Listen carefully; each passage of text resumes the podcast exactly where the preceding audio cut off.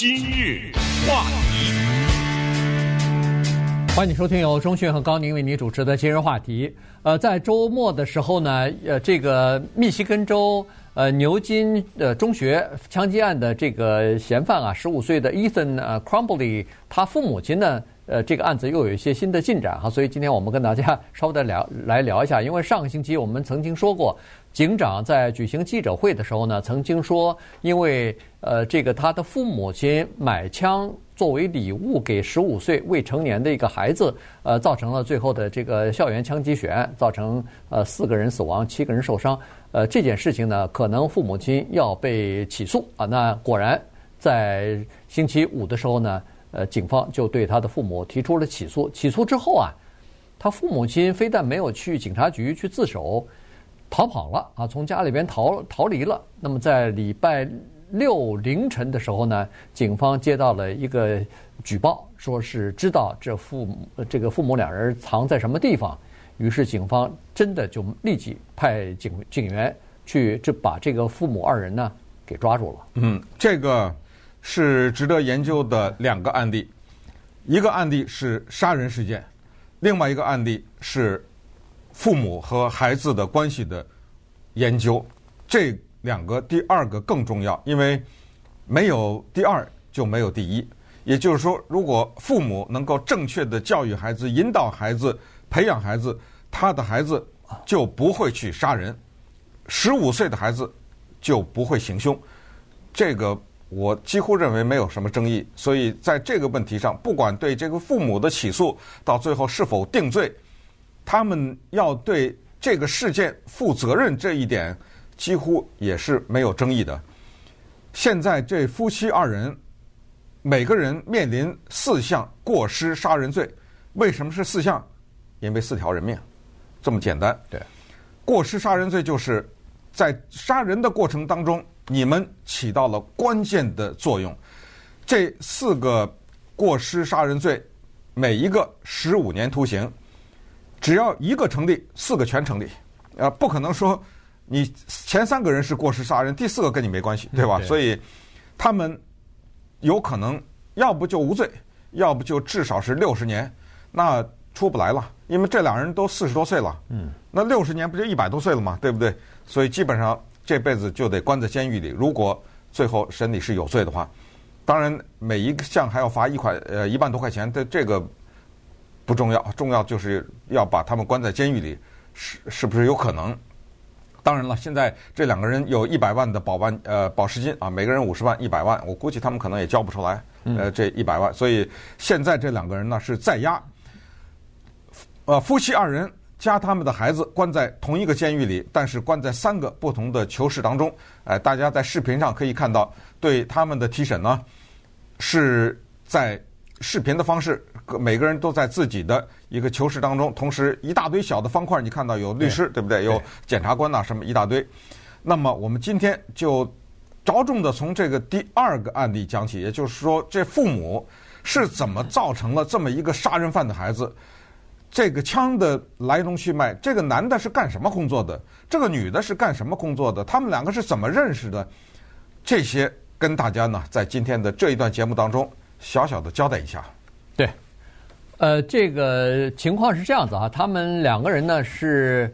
呃，先说一下，他们两人先躲躲在了底特律的一个仓库里边的一个艺术工作室啊，算是一个。它是一个画室。哎，画室就是建筑物里边吧，也有这么一个呃 studio 啊，这个 art studio 藏在这里边。那人们呃就。呃，不晓得是谁向警方举报了。举报以后，警方来到这儿以后呢，看到他们夫妻俩的车是停在外头，那就知道这俩人在里头。那么，呃，逮捕的过程是比较顺利的啊，他们也没有武器，呃，然后就被抓住了。抓住以后，当然就关到先关到监狱里边去了。呃，那么警方是说，这个呢，第一，他们不是破门而入，他们进入到这个建筑物里边呢，是有人帮助他们进去的。所以，这个帮助他们进去的人，有可能是叫做呃协助嫌犯逃跑，然后阻碍司法调查，有可能也要被起诉。对，这是一个波兰人啊、呃，他是一个波兰裔的艺术家嘛。那那个呃呃画室是他的，就是他的。对，现在呢，他是这么说的，他是说，哎，是啊，我承认，而且我全力的配合警方。对，但是我怎么知道他们在逃啊？嗯，对不对？这个你也可以理解，因为如果你并没有跟踪这新闻或什么，他就说我想呃在你这儿用一下你这个画室，他是这么解释的。他说这夫妻俩是说我们不是在逃，我们肯定会自首。只是我们利用这一个晚上的时间或这一天的时间，把我们的财政捋一捋。你知道什么原因吗？对，他知道可能出不来了。对，要一旦戴上这对手铐，就再也回不了家了，你知道吗？再加上他，当然他回不了家，他就不用理财务了，理了也没用了，儿子也关在监狱里头了，他可能还是有，是不是有钱请律师啊？反正这这些东西吧。一个家庭还是千丝万缕的，这什么账啊、这税啊、什么这乱七八糟多了，对不对？所以这个协助他们的这个波兰艺术家呢，他现在还没有被警方起诉，但是他是他的律师是说。呃，他正在配合警方的调查，那肯定就是有一说一，有二说二，全部哎，全部要到出来了。他可能没什么事儿，估计哎，不知道了。对，咱们不还不清楚啊，但这就要看他的涉案的程度有多深了啊。呃，好了，那除了这个之外呢，咱们就呃通过这一个周末呢就知道了。首先是这个呃，Ethan 的妈妈哈，叫做 Jennifer，Jennifer Crumbley 呢。她就是当地人，她就是在离这个就是出事的那个 Oxford 的牛津呃中学，大概开车也就是二十分钟距离的这么一个人，土生土长的这么一个人。那现在呢，他是在底特律的一家房地产公司里边做销售主管啊。那这个房地产公司呃是在自己的网页当中是注明他是公司的员工，但是把他的这个。呃，个人的资料呢，基本上在周末的时候完全从公司网站上呃删除掉了。嗯。对，现在就是这个妈妈呀，我觉得首先啊，咱们一个一个的看谁要负责任。这个妈妈，你听一听，这是什么样的母亲？黑色星期五的时候，爸爸买了枪送给十五岁的孩子，不犯法啊。买枪送给八岁的孩子也不犯法。在美国的中西部这些打猎的这些州。什么十几岁的、十一二岁、七八岁背着个枪跟着父母去打猎是有可能的啊！这种我都听说过，在 Wisconsin 的时候都有。哎，一家大大小小，从爷爷开始到孙子辈，对，一人身上背一把枪，你知道这个是在嗯良好的管制和控制之下，并没有犯法。二十七号这一天，妈妈带着孩子拿着他新买的手枪去打靶去了，结果后来呢，第二天。学校发现什么呢？我们之前不是跟大家说，学校觉得有些什么东西值得警惕吗？对，现在我们全都知道了是什么东西。原来这个孩子在上课的时候，拿着手机在搜寻关于子弹的一些信息。首先，上课拿手机划，这肯定已经不允许了。所以他可能动作呢太明显，那老师就过来了。哎，谁让你用手机的？就可能就收了。你看什么呢？手机？一打开一看，正那搜寻手枪子弹的东西，这下这老师紧张了，对不对？对，说难听点，你是看点什么游戏啊什么的，上个什么网，上个 Facebook 什么的，还不至于引起很大的警惕。您这在这收子弹，这是干什么呀？就告诉了他的父母。你知道他妈妈这个时候听说了以后，给他的儿子发了什么手机短信吗？他儿子首先跟他妈妈说：“妈，我犯规了，在学校，呃，学校可能要找你。”因为他们发现我在手机上看子弹的信息，妈，你生我的气吗？这是他孩子给他妈，你知道他妈妈怎么回的吗？孩子，我才不生你的气呢，你下次小心点就是了，小心点别被抓住，别被抓住就是了。对，对，这是妈妈回答。你说说，你说说这是一种什么关？也就是说，这个关系从这一个简短的对话就看出来，这个孩子获得了母亲百分之百的信任。对，也就是说，母亲并不是说。哦，你要杀人呐？杀吧！他不是这个，他完全就没有怀疑自己的孩子会杀人。那走，今天这个十五岁的孩子走到这一步，你对你的孩子一路这么跟着他早起晚睡的，就完全的不了解到这个程度，你不觉得也应该负点责任吗？对，这个强奸案呢是在上个星期二发生的，上个星期二的中午。那么在第一次刚才说的这个呃老师。发现这个 Ethan 在手机上找弹药呢，是礼拜一早晨的事儿。对，礼拜一早晨发现了，老师发现这个情况不对劲儿的时候呢，已经向校方的叫做辅导员吧，啊，这个叫心理辅导员啊，心理 counselor 对，然后和管学生的那个学生部主任两个人一起找这个孩子谈了一次话。那么说你到底为什么在这个手机上要查找弹药的方面的信息什么的呢？他是回答是说，我们家是有叫做射击打猎的这个传统的，我是为了好奇上网的，所以呃，老师姑且听信了这个孩子的话，同时马上打电话找他妈啊 Jennifer，但是他母亲没有直接的或者是很立即的回话。那在没有回话之前，他妈先给儿子可能发了刚才说的那个短信。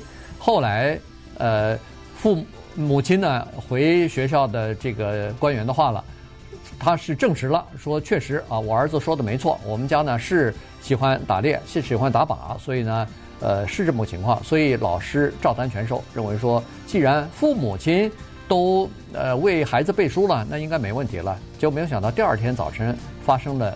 应让另外一个老师感到这个恐怖的事情。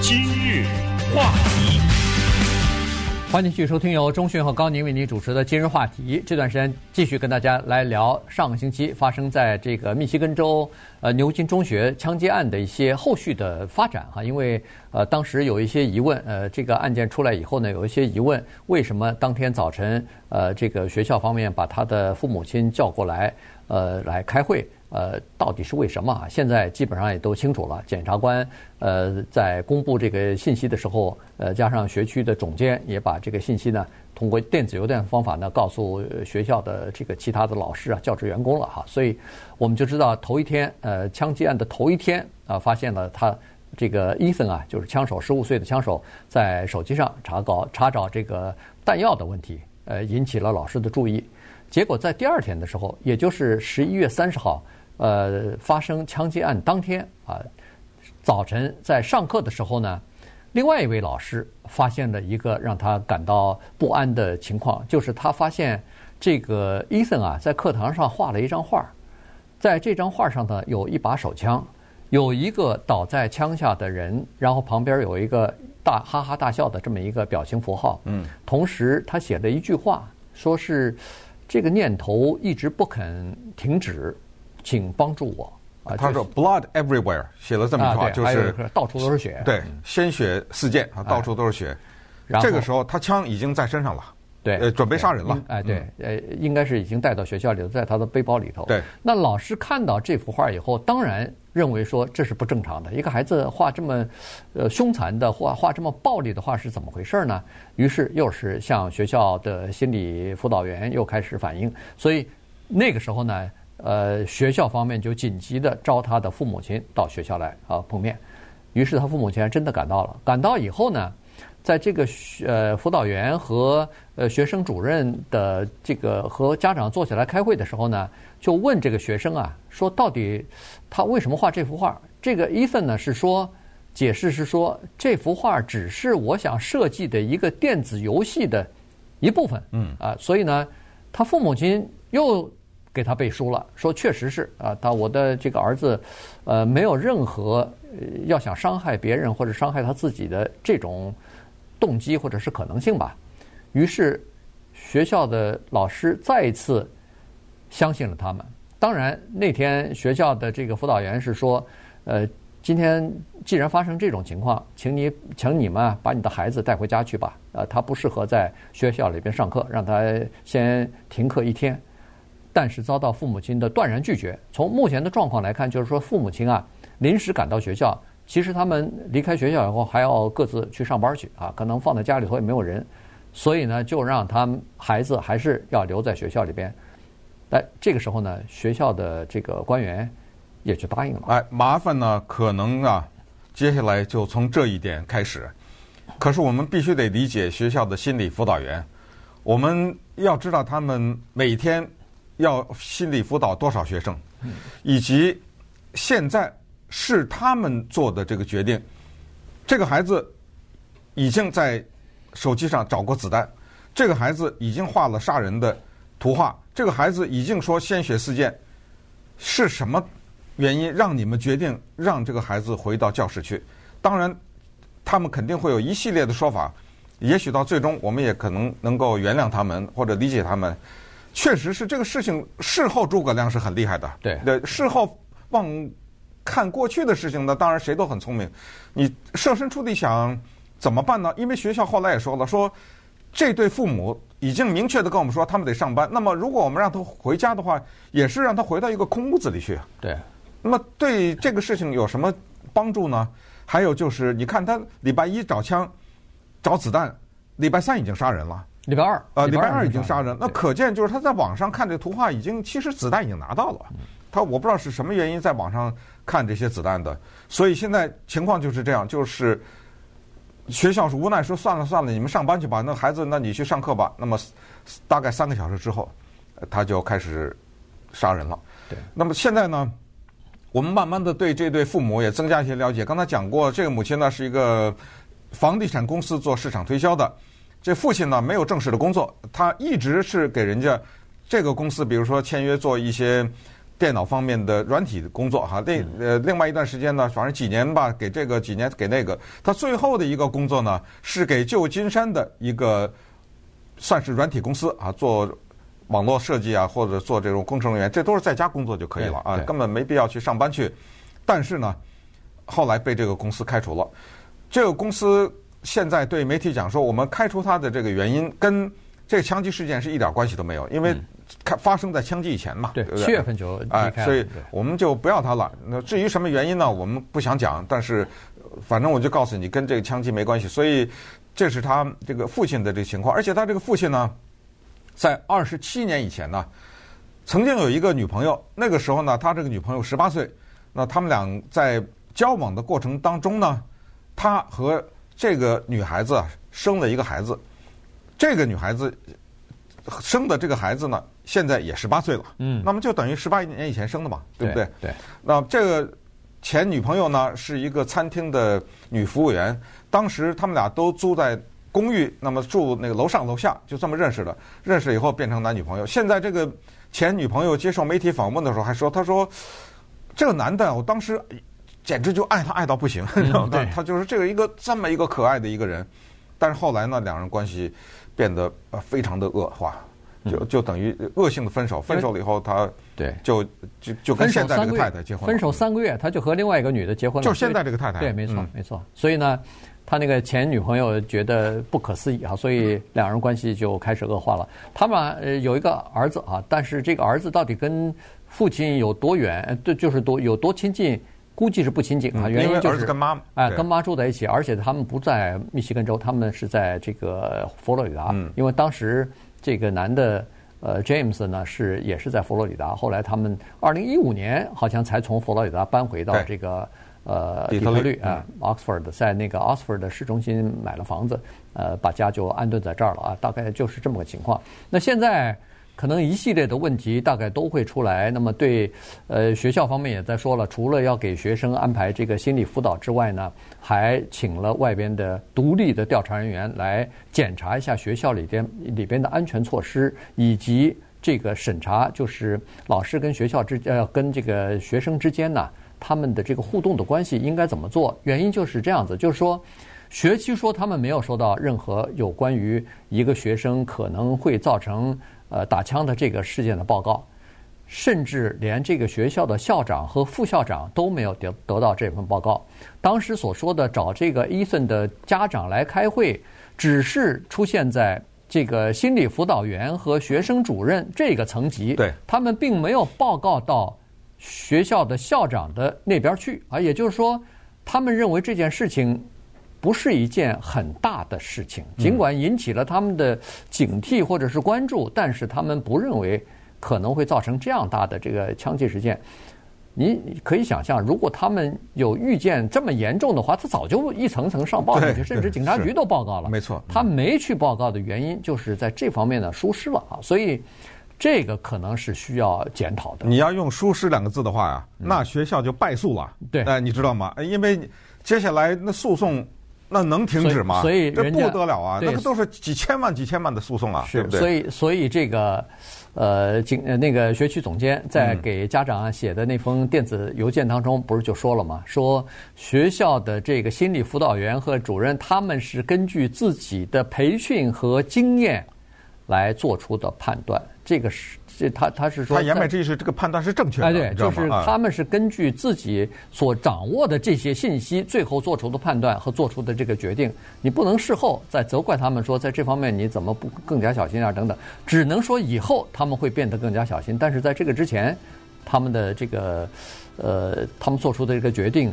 是基于他们所知道的一些事实和呃培训呃的经验。那你就等着吧，这套说辞咱们就法庭上去说吧，对，对不对？哎，接下来对学校学期的诉讼是百分之百的。